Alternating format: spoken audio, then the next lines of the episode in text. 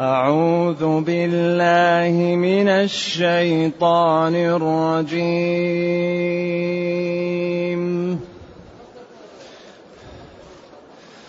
وأذن في الناس بالحج يأتوك رجالاً. وأذن في الناس بالحج يأتوك رجالا وعلى كل ضامر وعلى كل ضامر يأتين من كل فج عميق. ليشهدوا منافع لهم ويذكروا اسم الله في أيام معلومات على ما رزقهم ويذكر اسم الله في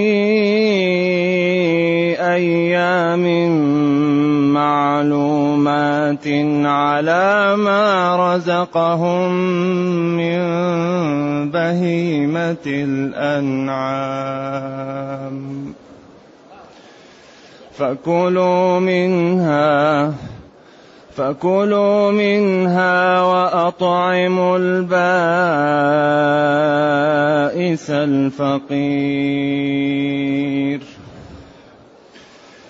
ثم ليقضوا تفثهم وليوفوا نذورهم وليطوفوا وليوفوا نذورهم وليطوفوا طوفوا بالبيت العتيق.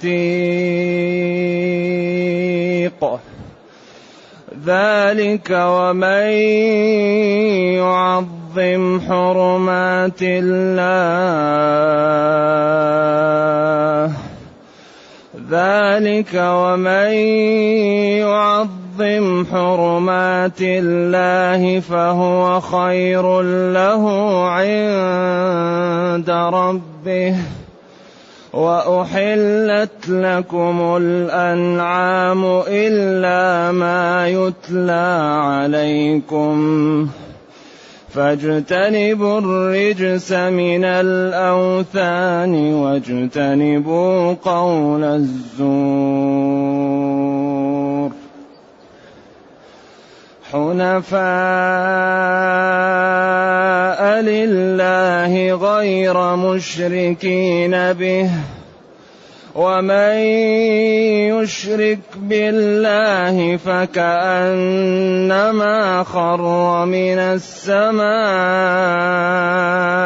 فتخطفه الطير أو تهوي فتخطفه الطير أو تهوي به الريح في مكان سحيق.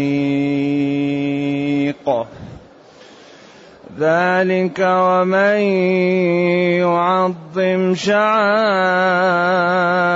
الله. ذلك ومن يعظم شعائر الله فإنها من تقوى القلوب. لكم فيها منافع إلى أجل مسمى. لكم فيها منافع إلى أجل مسمى. ثم محلها ثم محلها إلى البيت العتيق. حسبك. الحمد لله الذي أنزل إلينا أشمل الكتاب وأرسل إلينا أفضل الرسل وجعلنا خير أمة أخرجت للناس. فله الحمد وله الشكر على هذه النعم العظيمة والآلاء الجسيمة والصلاة والسلام على خير خلق الله.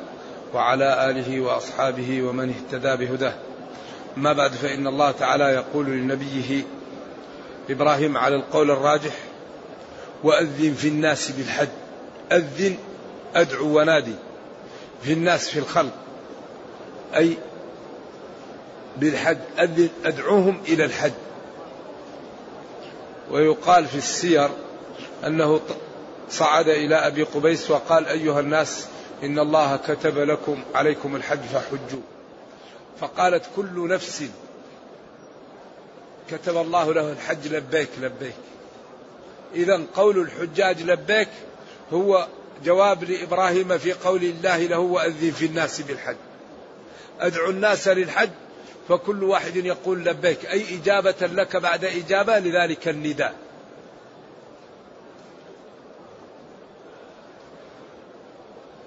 يأتوك رجالا يأتوك مشاة يمشون أو يأتون أو يأتوك على كل ضامر. أي إن تؤذن يأتوك هذا في جواب الطلب. وعلى كل ضامر أي بعير هازل يأتين أي الحجاج من كل فج عميق. بعيد بعيد سحيق. هؤلاء الحجاج الذين أذن نبي الله لهم ولبوه يأتوا بعضهم ركاب وبعضهم مشاة. واختلفوا أيهم أفضل؟ الحج راكب أو ماشي؟ فقالت جلة من العلماء المشي أفضل لأن الأجر على قدر النصب. وقالت جلة من العلماء الركوب أفضل لأنه فعل نبينا صلى الله عليه وسلم. ولا أفضل من فعل النبي صلى الله عليه وسلم. وقال لتأخذوا عني مناسككم. قالت جماعة الركوب من الجبلة والمشي أكثر تعب وكل ما زاد التعب زاد الأجر. فقالوا وإن كان أتعب لكن ركوبه وعدم بيان أن المشي أفضل دل ذلك على أن الركوب أفضل وأنه أجمع لأن الإنسان يكون عنده نية وعبادة لأن الإنسان إذا تعب ضعفت نيته وضعفت عبادته وممارسته لها. لذلك نهى صلوات الله وسلامه عليه عن يعني لم يصم يوم عرفة لما فيه من الأجر وهو في عرفة. يكفر السنة الماضية والسنة القادمة ومع ذلك أعطي قدح وشربه راكب على الناقة يوم الجمعة بعد العصر. فعلم أنه لم يكن صائما. وإن كان الصوم في عرفة جائز ولكن الفطر أفضل. جائز لا غبار على من يريد أن يصوم في عرفة ولكن الإفطار في عرفة أفضل لأن هذا اليوم يكثر الإنسان من الذكر ومن الدعاء ومن الاستغفار ومن الالتجاء إلى الله فإذا كان صائم ضعف إيش؟ ضعفت العبادة وضعفت النية والتوجه وكل وقت له عبادته. أما غير الحاج فلا يفوته صيام عرفة لما فيه من الأجر. أما الحاج فالافضل له الإفطار. افضل له نعم. وإن كان ورد عن بعض السلف أنه صام في عرفة لكن الأفضلية للحاج أنه لا يصوم يوم عرفة وأنه يبقى مفطرا ليتقوى على الدعاء والذكر والالتجاء إلى الله والتضرع نعم يأتوك رجالا أي مشاة ويأتوك على كل دابة هزيلة ضامن سواء كان بعير أو غير من الدواب. يأتين من كل فج عميق لبعد الفج الذي جاءوا منه هزلت دوابهم ليشهدوا منافع لهم. يأتين من كل فج من كل طريق بعيد ليشهدوا منافع لهم. منافع. لا تنتهي. من المنافع غفران الذنوب. من المنافع استجابة الدعوة. من المنافع أنك تكون تشكل لك مسألة من سنين تذهب إلى الحج فتجد بعض العلماء يحل لك إشكالاتك العلمية. كم من إنسان عنده إشكالات لا يجد حلها إلا في الحج. يسأل عن الوفود وعن علماء العالم فإذا جاءوا يأتيهم بالمسائل العويصة عليه. يحلون له هي ويوضحون الإشكالات اللي عنده وهذا أكبر منفعة. من المنافع أنك تبحث عن دواء لا تجده إلا في الحج. دواء نادر. فتبحث عنه فتجده في الحج. وأنت محتاج إليه ولا تجده في غير الحج. من المنافع أن تبحث عن سلعة. لا تجدها إلا في الحج. من المنافع أن تبحث عن صديق لا تجده إلا في الحج. منافع لا تحصى ومن أعظمها غفران الذنوب. من المنافع أنك تذهب للحج وتأتي بسلع فتبيعها بأرباح هائلة فتستغني في الحج. إذا منافع الحج لا تنتهي. ليشهدوا منافع. منافع دينية منافع دنيوية منافع يعني في كل مناحي. إذا هذا منافع الحج لمن رشد لا يعلمها إلا الله. ولذلك لو استفاد المسلمون من الحج لكل واحد منهم وجد كم من المنافع لا يعلمه إلا الله.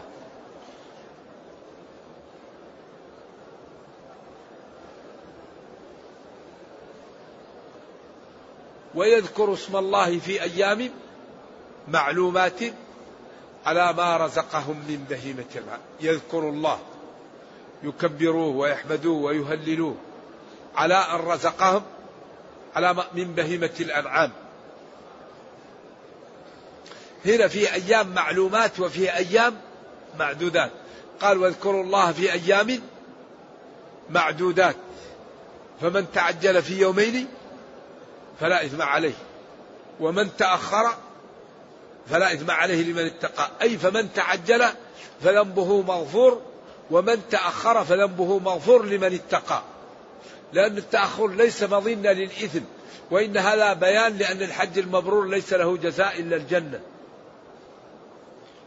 فبعضهم قال في أيام معدودات بعضهم قال عشر ذي الحج.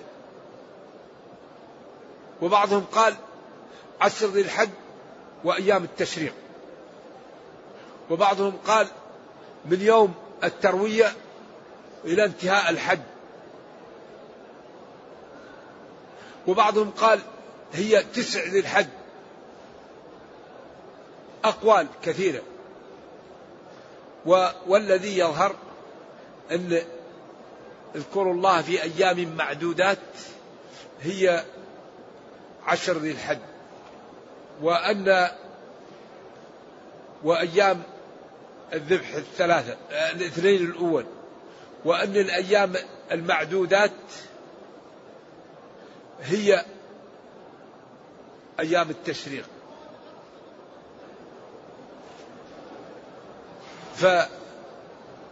فاليوم الثالث عشر من المعدودات. واليوم العاشر من المعلومات. واليوم الحادي عشر والثاني عشر من المعدودات والمعلومات. هذا الجمع بين الأقوال. إذا اذكر الله في أيام معدودات. المعدودات هي أيام التشريق الثلاثة. والمعلومات هي عشر ذي الحجة أو هي عشر ذي الحجة وأيام النحر. عند مالك وجماعة من العلماء النحر يوم العيد واليوم الثاني والثالث. اليوم الثالث لا نحر فيه. وعند الشافعي اليوم الثالث ينحر فيه. إذا يكون الأيام المعدودات هي أيام التشريق وأيام المعلومات هي عشر ذي الحجة وأيام النحر الاثنين بعده. فتكون المعدو أيام اذكروا الله في أيام معدودات يدخل في المعدودات يوم العيد ويدخل آه، المعلومات ويدخل في المعدودات اليوم الثالث عشر ويدخل في المعدودات والمعلومات اليوم الحادي عشر والثاني عشر. ويذكر الله في أيام معلومات على ما رزقهم من بهيمة على أن عمل عليهم بأن رزقهم من بهيمة الأنعام والبهيمة كل ما لا ينطق والأنعام هي الإبل والبقر والغنم ولذلك لا يذبح في الهدايا وفي الضحايا إلا الأنعام. لا يذبح غير هذا الأوز أو النعام لا يضحى به ولا يضحى أيضا بالوحوش. وإنما يضحى بالإبل والبقر والغنم. فالغنم منقسمة إلى معز وضأن فالضأن يضحى بالجذع منه وهو ما له ستة أشهر فما فوق. والمعز لا بد من سنة والبقر لا بد من سنتين والإبل لا بد من خمس سنوات. وما كان أقل من هذا لا يجزي ولا بد أن يكون مرضيا يعني سمين وأن لا يكون مقطوع الأذنين ولا أعور ولا عجفاء ولا عرجاء ولا عمياء على القول الراجح لأن الله يقول ولا تيمموا الخبيث منه تنفقون وقال والبدن جعلناها لكم من شعائر الله أيوة. فشعائر الله تعظيمها مطلوب. ذلك ومن يعظم شعائر الله. فتعظيمها استثمانها واستعظامها وإغلاء أثمانها نعم. اذكروا اسم الله في أيام؟ ويذكر اسم الله في أيام؟ معلومات. ذكر اسم الله على الذبيحة وعلى رمي الجمار وعلى الوقوف بعرفة وعلى الوقوف بمزدلفة وعلى الطواف وعلى السعي فالحج كله ذكر الله وتعظيم لله. ولذلك هذه الأيام العشر لا يوجد أيام أفضل منها العمل فيها. ما من أيام من أيام الدنيا العمل فيها أفضل من عشر إيش؟ للحج. قال ولا الجهاد.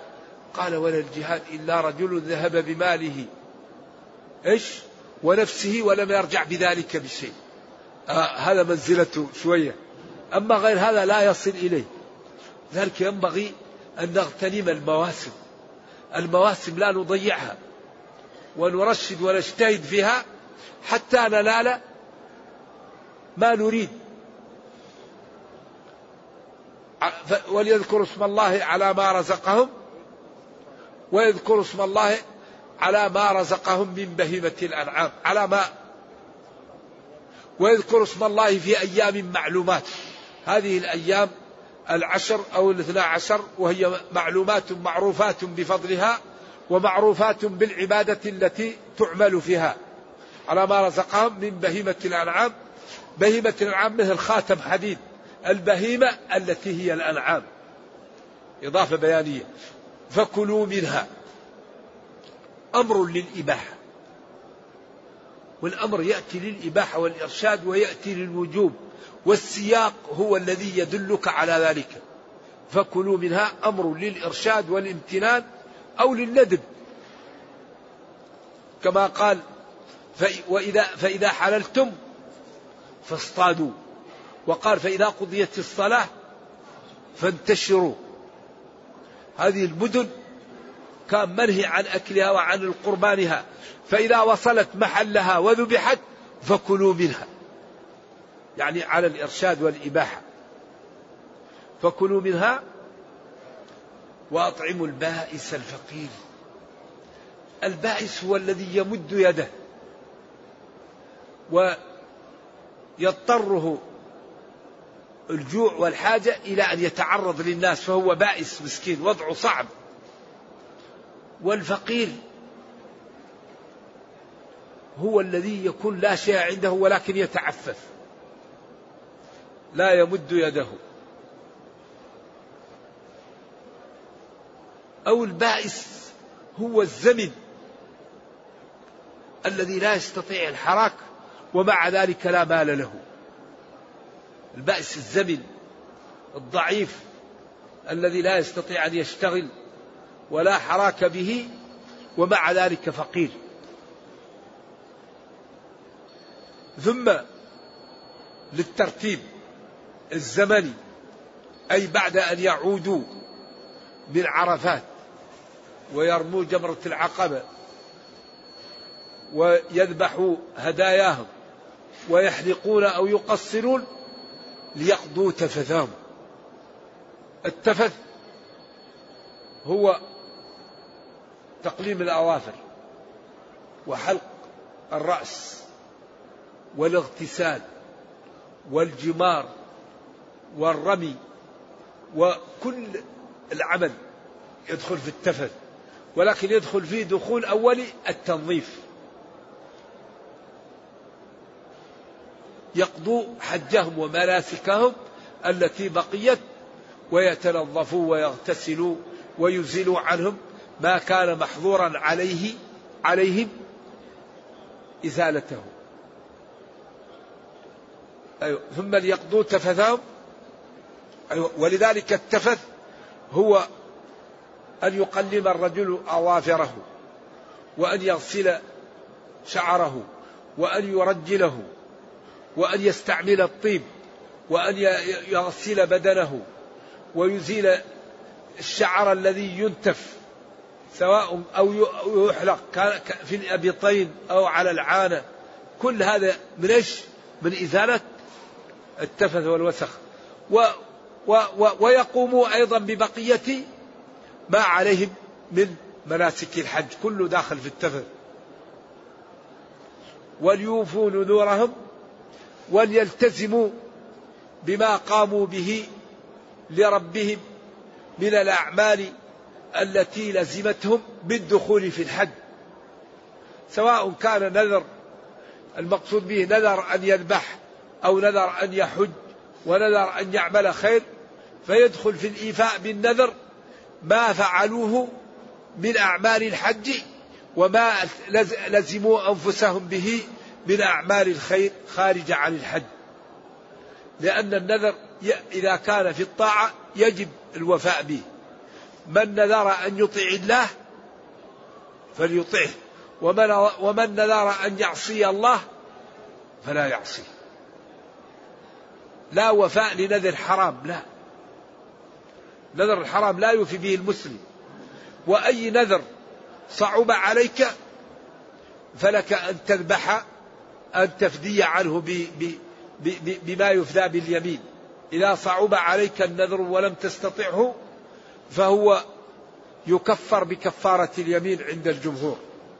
ولكن لا ينبغي للمسلم أن يدخل نفسه في أمر غير واجب عليه يجعله واجبا عليه لأن ذلك يجعله في عنت وفي معصية. لذلك كثير آه كثير من العلماء كره النذر لأنه يستخرج منه من البخيل. يقول انظر إن أعطاني الله كذا لا أفعل كذا.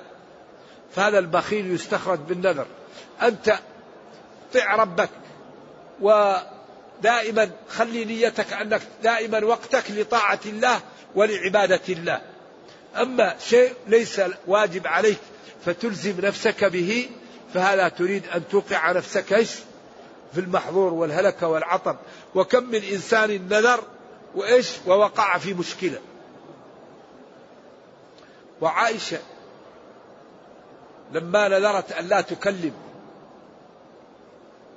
عبد الله بن الزبير بن أختها لما قال لها أريد أن نحجر عليك لأن عائشة كانت معطاءة كريمة كل ما عندها تعطيه رضي الله عنها. وعن أبيها وصلى وسلم على زوجها صلوات الله وسلامه عليه فكانت تعطي كثير. فعبد الله بن الزبير كان والي في مكة قال أريد أن نحجر عليه على على خالته. فقالت والله لا أكلمك. نذرت ما ما حلفت نذرت فجاءها. فنذرت. فلما طال عليه هذا جاءها بكبار الصحابة. بعدين خافت واعتقت كثير من العبيد وكانت لما تتذكر نذرها تبكي أنها لم تفي بنذرها. بعد أن كفرت واعتقت كانت تخاف من النذر. فلذلك المسلم يطيع ربه ولا يدخل نفسه في أمور لا يستطيعها فيجعل نفسه في ضيق والله جعل له إيش؟ فسحة. وليوفوا نذورهم أي يقوموا بما ألزموا به أنفسهم سواء كان من الحج أو من الأمور التي التزموا بها لربهم أو لغيرهم. وليطوفوا بالبيت العتيق. لأن يطوفوا هذا صيغة أمر للوجوب بالإجماع لأن الفعل المضارع إذا إذا جزم بلام الأمر هذا من صيغ الأمر. وصيغ الأمر كم؟ أربعة. فعل الأمر افعلوا. الفعل المضارع المجزوم بلام الأمر وليطوفوا والمصدر النائب عن فعله فضرب الرقاب. واسم فعل الأمر. هلم إلينا. هذه الأربعة هي صيغ الأمر وقد يأتي الأمر بصيغة الخبر كما قال فلا رفث ولا فسوق أي لا ترفثوا ولا تفسقوا.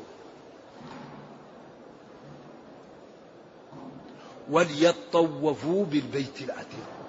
أمر للوجوب وهذا ركن من أركان الحج بالإجماع وهو طواف الإفاضة. ولا يكون إلا بعد القدوم من عرفات والذي لم يطف طواف الإفاضة يبقى تحلله ناقص. ولذلك لا بد لمن يريد الحج أن يتعلم أحكام الحج لا ينبغي لعاقل أن يصرف ماله ووقته ويضيع عبادته.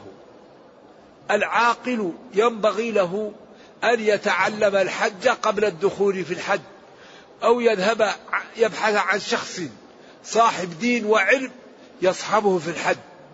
لا بد من الأحد الأمرين إما أن يتعلم الحج ويتقنه والحج صعب تعلمه لأنها مسائل كثيرة ومتشعبة والإنسان إذا جاء للحج لم يأتيه لا يدري أين الغرب من الشرق ولا يدري أين يبدأ وكيف يبدأ. فالأولى أن يصحب شيخا عارفا لأحكام الحج يمسك بيده ويقول له يا أخي بين لي. فيقول له الآن تبدأ بطواف القدوم بعدين تبدأ بالسعي بعدين نطلع بعدين الآن نبدأ بطواف الإفاضة ونبدأ من الحجر. وبعدين يبين له حتى يكون حجه سليما فيأخذ مية من في المية. يأخذ كل الدرجات في الحج. فيخرج من الحج لا ذنب عليه. أما الذي لا يبالي رأى الناس طلعوا طلعوا رآهم خرجوا خرجوا كل الأعمال تكون خطأ. إذا وليطوفوا هذا طواف الإفاضة وهو أمر للوجوب بالإجماع. ما في أحد يقول طواف الإفاضة ما هو واجب. وما في أحد يقول من ترك طواف الإفاضة تم حجه. يبقى محرم حتى يطوف إلى قيام الساعة. ولذلك هذا الحج مشكل. لا يدخل فيه الإنسان إلا يستطيع أن يكمله. لأن الله قال وأتم الحج والعمرة. إنسان صام وترك الصوم ما عنده مشكلة. إنسان صلى وترك الصلاة انتهى. لكن الإنسان دخل في الحج يبقى محرم إلى قيام الساعة. بعض الناس إذا رأى الزحام يلبس ثيابه هو محرم. بعض الناس يجد الزحام عند البيت لا يطوف طواف الإفاضة وينزل لأهله. بقي محرم. بعض الناس يحج فإذا رأى الزحام عند السعي يترك السعي ويمشي. محرم يبقى محرم. فإتيان لأهله مشكلة وشم للطين مشكلة وتغطية لرأسه مشكل. وتقليمه لأظافره مشكل لأنه هو باقي عليه على إحرامه. إذا الذي دخل الإحرام يخرج منه بواحد من ثلاثة أمور. لازم نعرف هذه الأمور لنبقى على بصيرة من أمرنا. إذا دخل المسلم في الحج أو العمرة لا يخرج من الإحرام إلا بواحد من ثلاثة. أول شيء يشترط والاشتراط عند الجمهور قضية عين ولكن حديث صحيح حديث ضباعة. حجي قالت إني وجعة فقال لها حجي واشترطي. قالت أقول لبيك فإن حبسني حابس فمحلي حيث حبستني. لبيك يعني أنا دخلت في الحج فإن جاءتني مشكلة فلي أن نتحلل فأشترط أني أتحلل حيث حبسني حابس. فهذا أي إنسان تعطلت عليه السيارة أو مرض أو جاءت إنفلونزا أو تعب يلبس ثيابه ولا شيء عليه. وبعض العلماء يقول هذه قضية عين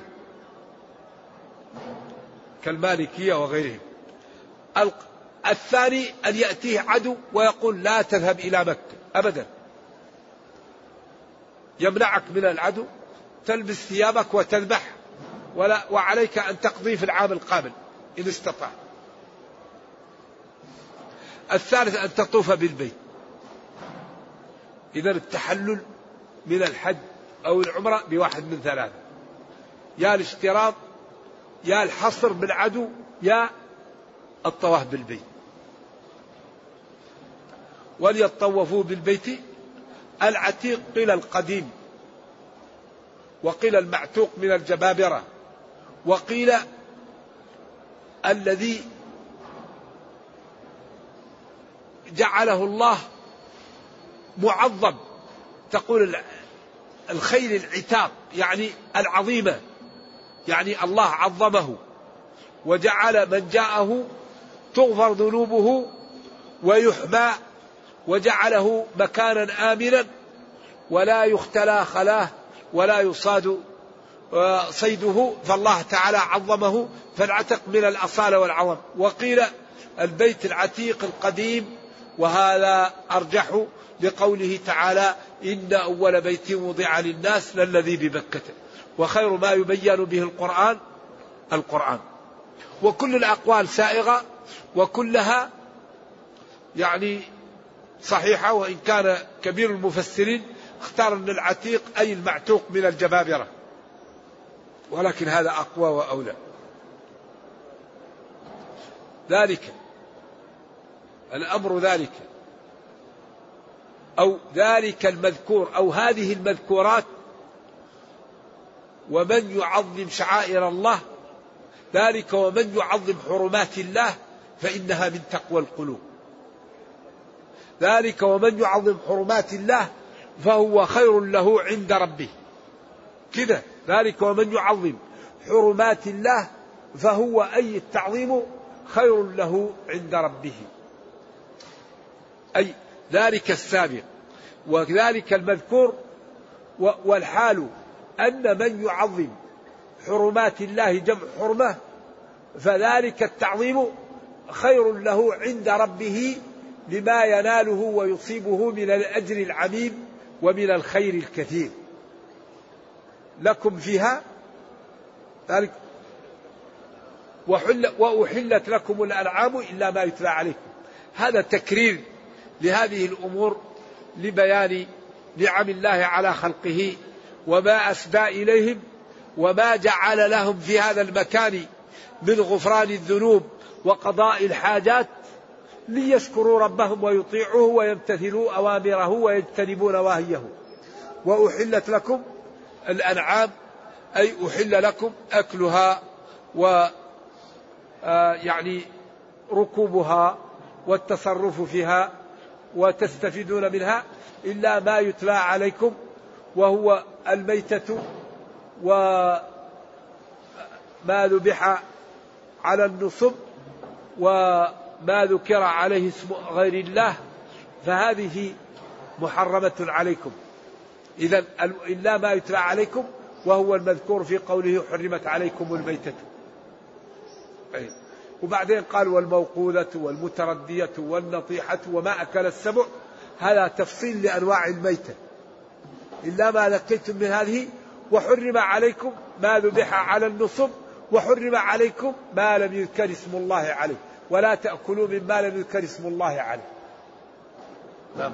ولا تأكلوا مما ذكر مما ذكر عليه اسم غير الله.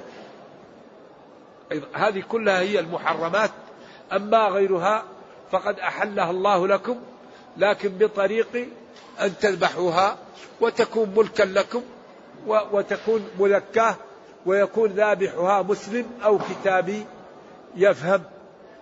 لأن الزكاة حكم لا بد أن يقطع الودجين والمري أو بعضهم ولا بد أن يكون مما أنهار الدم ويذكر اسم الله عليه ويكون الذابح كتابي أو مسلم. أيوة الوثني لا تصح ذبيحته. الشيوعي الذي يذبح شيء ميتا المجوسي الكافر العربي الذي لا يؤمن بشيء الملحد لا يؤمن بالرسل ولا بالله هذا إذا ذبح ميتا. لا تصح الذبيحة إلا من المسلم أو من الكتاب. وطعام الذين طعامهم هنا ذبائحهم. حل لكم. هذا دين دين يعني في نوع من الإتقان والبيان عجيب. والله حري بنا أن نفهمه وأن نتمثله حتى ننقذ البشرية. لأن المسلمين إذا تمثلوا الدين دخل غير المسلمين في الإسلام. أكبر دعوة للإسلام أن يستقيم المسلمون على الإسلام. نعم فاجتنبوا الرجس من الأوثان. اجتنبوا الرجس. والرجس هو نفس الأوثان. فالرجس هو الذبح لغير الله وهو عبادة غير الله. والوثن هو من يعبد من دون الله وهو راضي. كل ما عبد من دون الله فهو طاغوت وهو وثن. والأوثان دائما تقال لما ينحت من الأشجار من الأحجار والأشجار. هي الأوثان. والطواغيت قد تكون أوثان وقد تكون من الناس. كل ما عبد وهو راضي طاغوت. والوثن كل ما عبد من دون الله. نعم. وهو راض لذلك أو جماد. فاجتنبوا الرجس الذي هو الأوثان. كما قال خاتم حديد أي الخاتم هو الحديد. واجتنبوا قول الزور. سواء كان قول الزور في الذبح لغير الله أو في أن تقولوا الكذب أو أن تقولوا ثالث ثلاثة أو تقولوا ما أنزل الله على بشر من شيء. اجتنبوا قول الزور. ويدخل فيه الكفر بأنواعه ويدخل فيه الكذب. ولذلك يكفي أن الكذب جعل مع الشرك. ولذلك قال اجتنبوا السبع الموبقات. فلما أتى كان متكئا وجلس وقال ألا وشهادة الزور؟ ألا حتى قلنا ليته سكت. ولذلك الكذب صفة ذميمة. العاقل لا يكذب. المسلم لا يكذب. لأن الكذب يسقط العدالة. ويكفيك أن الذي يكذب في حديثه لا يؤخذ منه الحديث. كل إنسان أخذ عليه الكذب لا يؤخذ منه الحديث. ولا ينجبر ضعف ضعفه. إذا كان السند فيه من اتهم بالكذب لا ينجبر أبدا. الكذاب. فلذلك ينبغي للمسلم أن يجتنب قول الزور وهو الكذب والنميمة والخديعة والظلم والوشاية. كل قول الزور كذب. لأن قول الزور ما يجوز والكذب لا يجوز والنميمة لا تجوز وكشف عورات المسلمين لا يجوز. فيجتنب المسلم كل زور.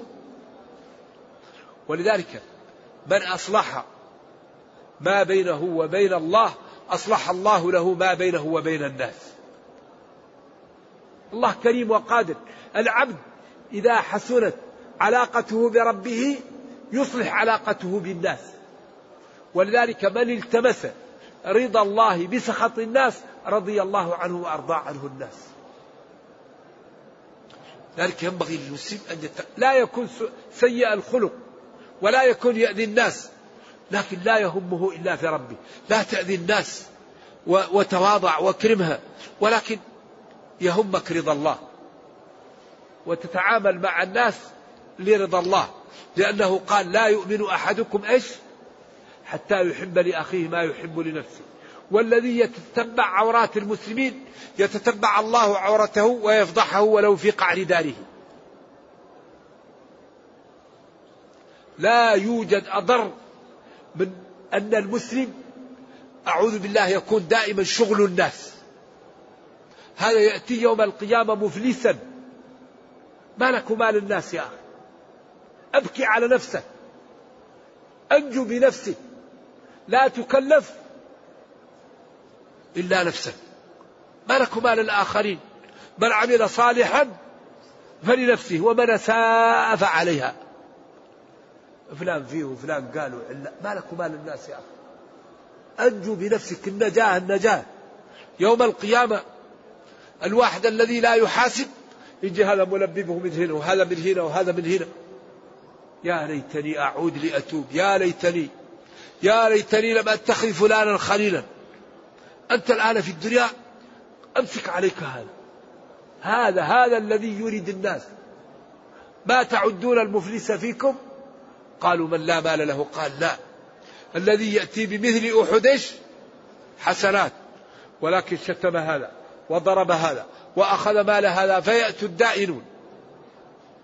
فتؤخذ حسناته وتقسم عليهم فتنتهي حسناته فتؤخذ سيئاتهم وتوضع عليه ويطرح في النار. ما لك مال الناس؟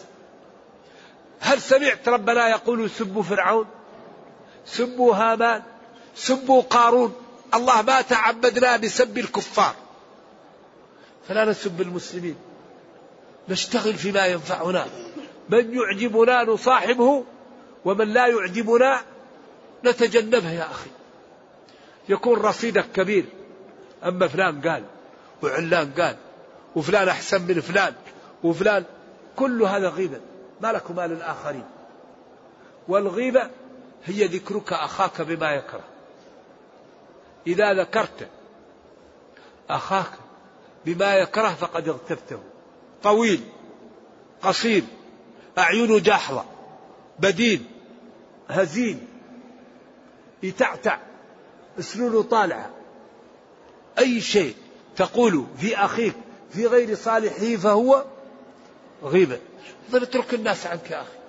من حسن إسلام المرء تركه ما لا يعني حنفاء لله الحريف المائل والمستقيم. يعني مستقيمين على شرع الله. لا تتبعوا السبل فتفرق بكم عن سبيله.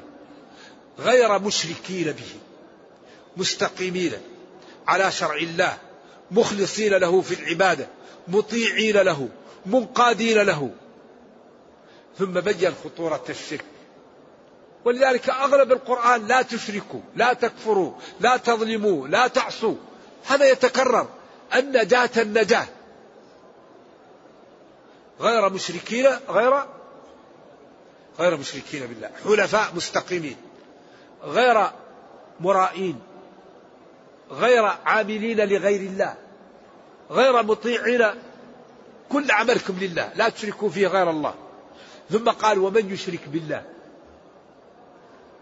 يجعل مع الله الشريك فكأنما خر من السماء فتخطفه الطير أو تهوي به الريح في مكان سحيق. هذا تعبير رائع جميل في أن الذي يشرك يوقع نفسه في ورطة وهلكة لا وراء وراءها. يا من تشرك بربك أوقعت نفسك في هلك وورطة لا وراء وراءها. لأن الذي ينزل من السماء فقد أوقع فقد هلك هلاك محقق مئة في المئة.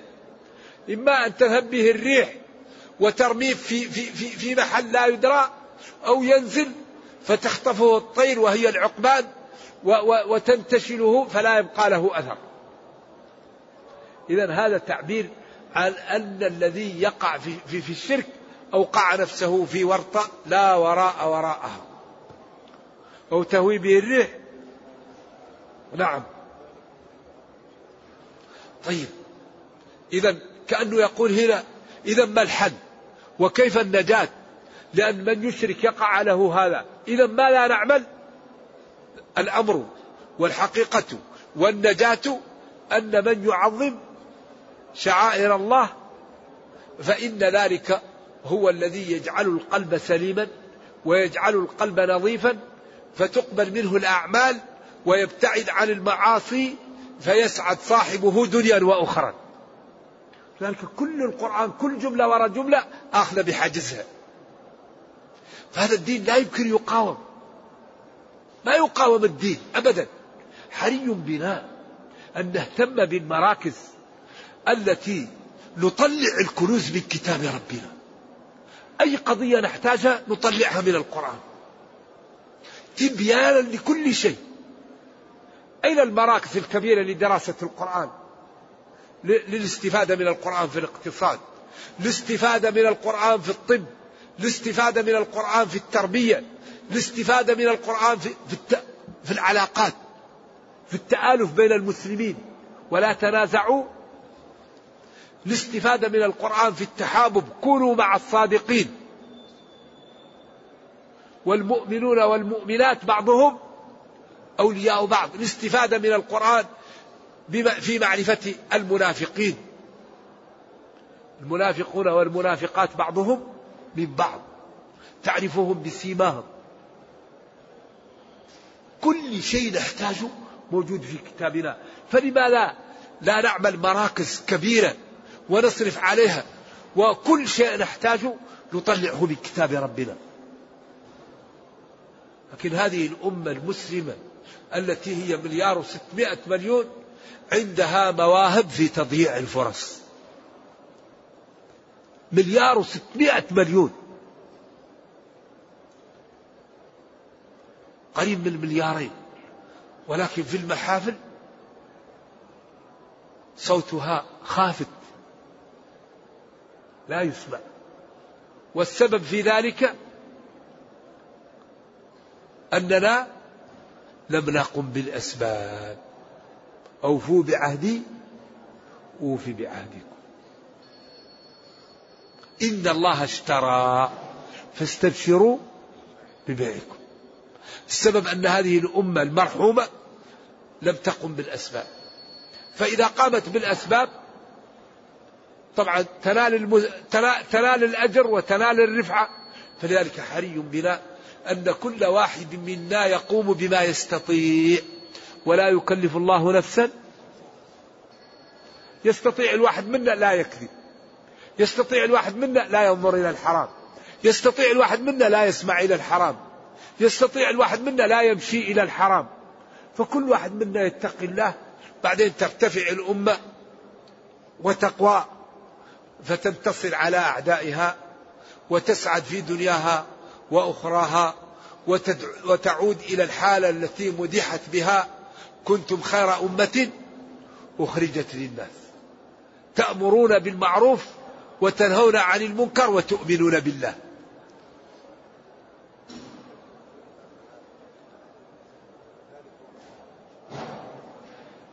فإنها من تقوى القلوب. شعائر الله جمع شعيرة من شعائر الله المدن.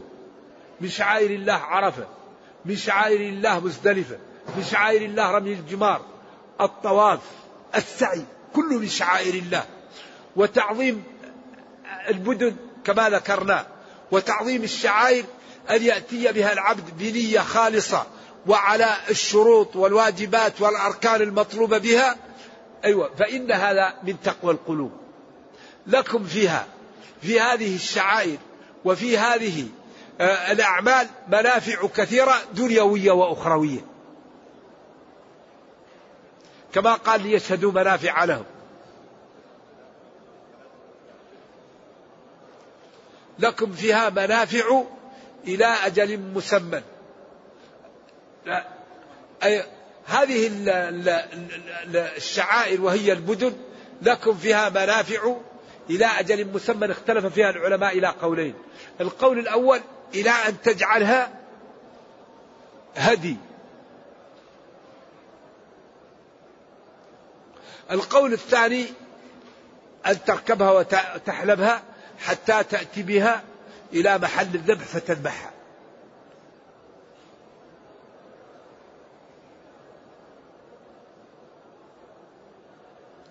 إذا هذه المنافع والبدنة. إيش الآية؟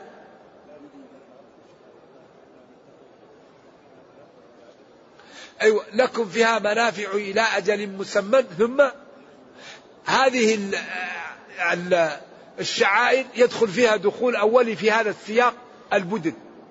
والبدن قيل الإبل وقيل البقر. وقال كثير من المحققين البقر ليس بدن. وقال بعض بدن لأن البدن تجزي عن سبع والبقرة تجزي عن سبع. وقال بعض العلماء وهي اختيار القرطبي واستحسنه الوالد في الأضواء أن من جاء الساعة الأولى فكأنما قرب بدنه ومن جاء الساعة الثانية فكأنما قرب بقرة. إذا اختلف. وورد في الأثر أن البقرة تساوي سبع شياه وأن البدنة تساوي عشر شياه ورد هذا عن بعض السلف ذكره ابن الجوزي في زاد المسير. والذي يظهر أن هذه يقال لها البقرة وهذه يقال لها البدنة. إذا الذي يظهر الاختلاف أن بينهم اختلاف قليل. إذا هذه البدنة المنافع فيها قولان. القول الأول أن المنافع لك فيها قبل أن تجعلها للهدي بأن تحلبها وتركبها وتنتفع بأولادها. القول الثاني أنك تحلبها وتركبها إن احتجت إليها حتى تصل إلى محل الذبح. قولان للعلماء. ثم محلها إلى البيت العتيق ثم مكان إحلالها وذبحها إلى البيت العتيق. نرجو الله جل وعلا أن يرزقنا وإياكم حجا مبرورا وأن يرينا الحق حقا ويرزقنا اتباعه وأن يرينا الباطل باطلا ويرزقنا اجتنابه وأن لا يجعل الأمر ملتبسا علينا فنضل. اللهم ربنا آتنا في الدنيا حسنة وفي الآخرة حسنة وقنا عذاب النار. سبحان ربك رب العزة عما يصفون وسلام على المرسلين. والحمد لله رب العالمين والسلام عليكم ورحمة الله. ينبغي أن تكون الأسئلة في موضوع الدرس. هذا أولى أو تكون فيما تحتاجونه في عباداتكم. هذا أحد الإخوان يقول قمت من النوم وكنت محتلما. فتوضأت وصليت لمدة يومين وأنا ما زلت على تلك الجنابة.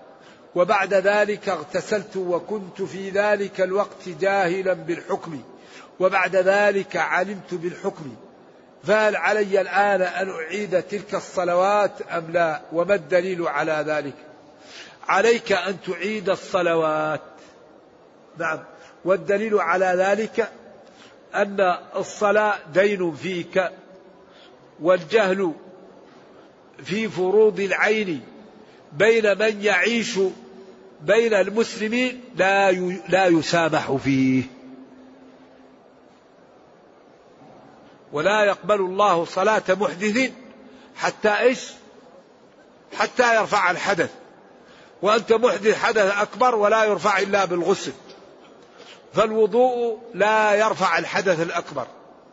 فأنت إذا تذكرت ذلك قبل خمس فروض تعيد كل الفروض على الترتيب. وإن كان بعد خمس فروض تعيد الأيام التي تركت الصلاة فيها أو صليت وأنت محدث. نعم هذا نعم. من نام عن صلاة أو نسيها فليصلها إذا ذكرها. فهذا كأنك نسيتها فلا بد أن تصليها والله أعلم.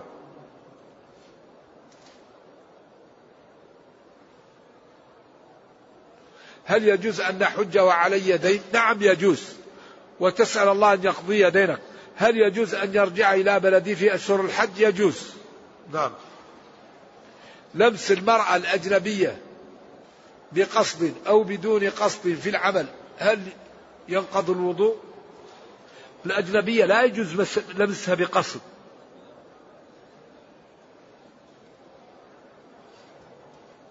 العلماء لهم ثلاث أقوال في هذا.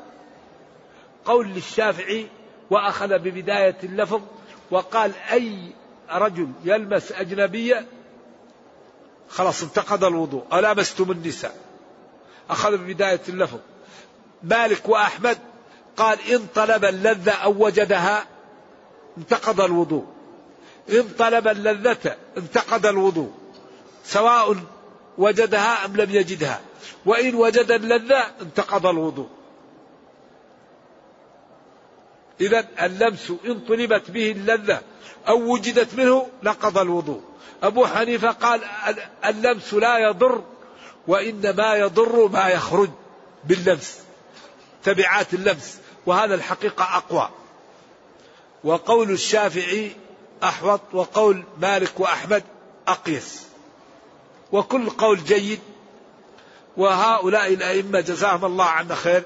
كل واحد منهم يستدل بدليل ولطالب العلم أن يختار ما يحلو له ويرفق بالمخالف. والجنة أبوابها ثمانية. لا تضيقوا واسعا. نعم. لا شك أن قول الشافعي أحوط وأن قول أبي حنيفة إيش؟ لأنه ورد أن النبي صلى الله عليه وسلم قبل وصلى. وقال إذا لم يخرج شيء لا يضر. وقول ما مالك وأحمد أقيس. لأنه إذا طلب اللذة أو وجدها هذه مشكلة. نعم.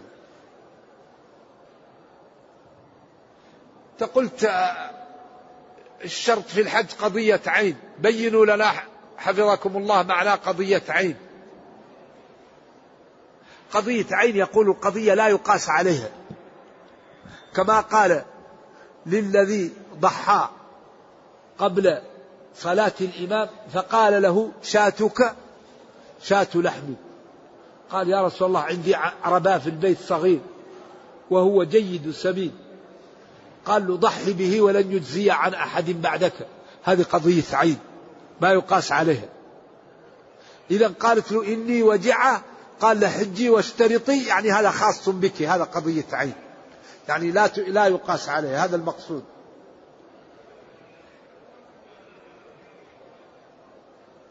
هذا السؤال يتكرر كثير في الحج.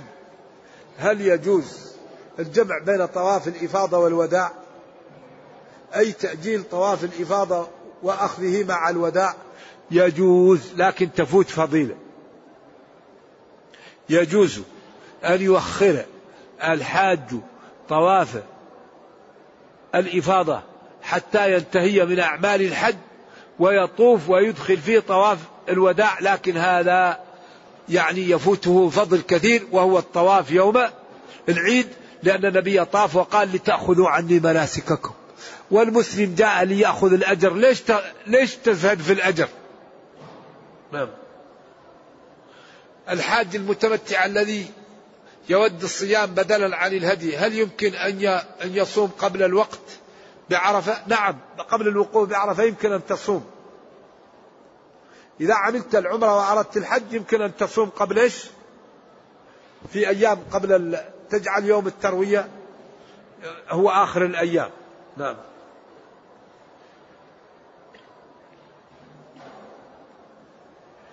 ما لا تفعل المرأة التي يتوفى زوجها وهي محرمة بحج. تستمر في حجها وتلبي وتبتعد عن الرجال وتحافظ على نفسها. ولا تلبس جميل ولا يعني تحافظ على نفسها ولا وتكمل حجها يقول هل عليه كفارات ونذور إذا أكمل حجه؟ لا.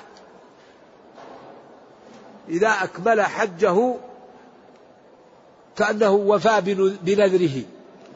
لأن الذي يدخل في الحج هو كأنه قام بنذور أن يوفوا نذورهم. يعني أعمالهم التي التزموها في الحج. ويدخل فيها النذر الذي أيضا غير هذا.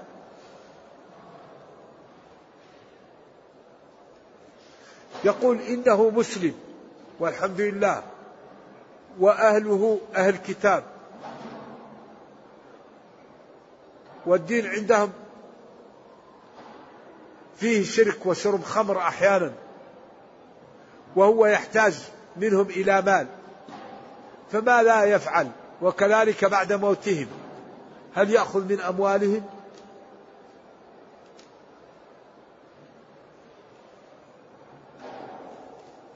هذا لا تأخذ منهم ولا تقرب أموال الكفار والله يغنيك بالحلال.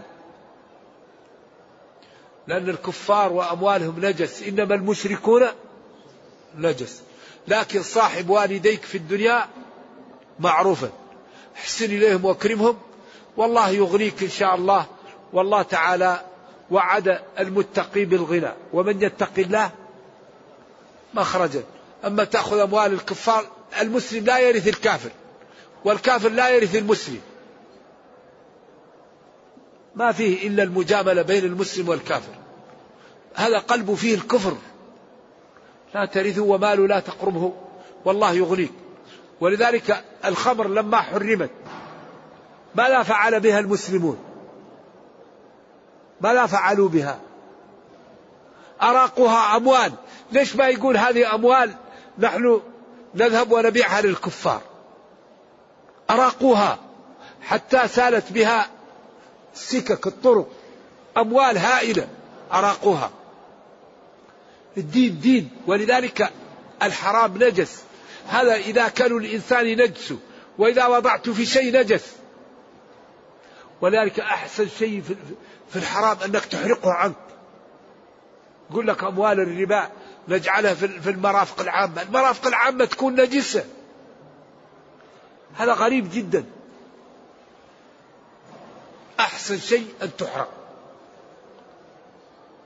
كما فعل النبي صلى الله عليه وسلم بالخمر لما حرمت ماذا فعل بها؟ أراقها. لأنها أي واحد يستعملها تصاب العدوى نجس يقسو قلبه تهون عليه المعاصي. وبعدين الحرام يحرق ويمحق الحرام يمحق ويحرق. لا خير في الحرام. فلذلك أنت اتق الله وابحث عن الرزق الحلال. والله يغنيك ووالديك اجتهد عليهم وأحسن إليهم وصاحبهما في الدنيا معروفا. واسأل الله أن يهديهم وأن ينقذهم من الكفر. نعم.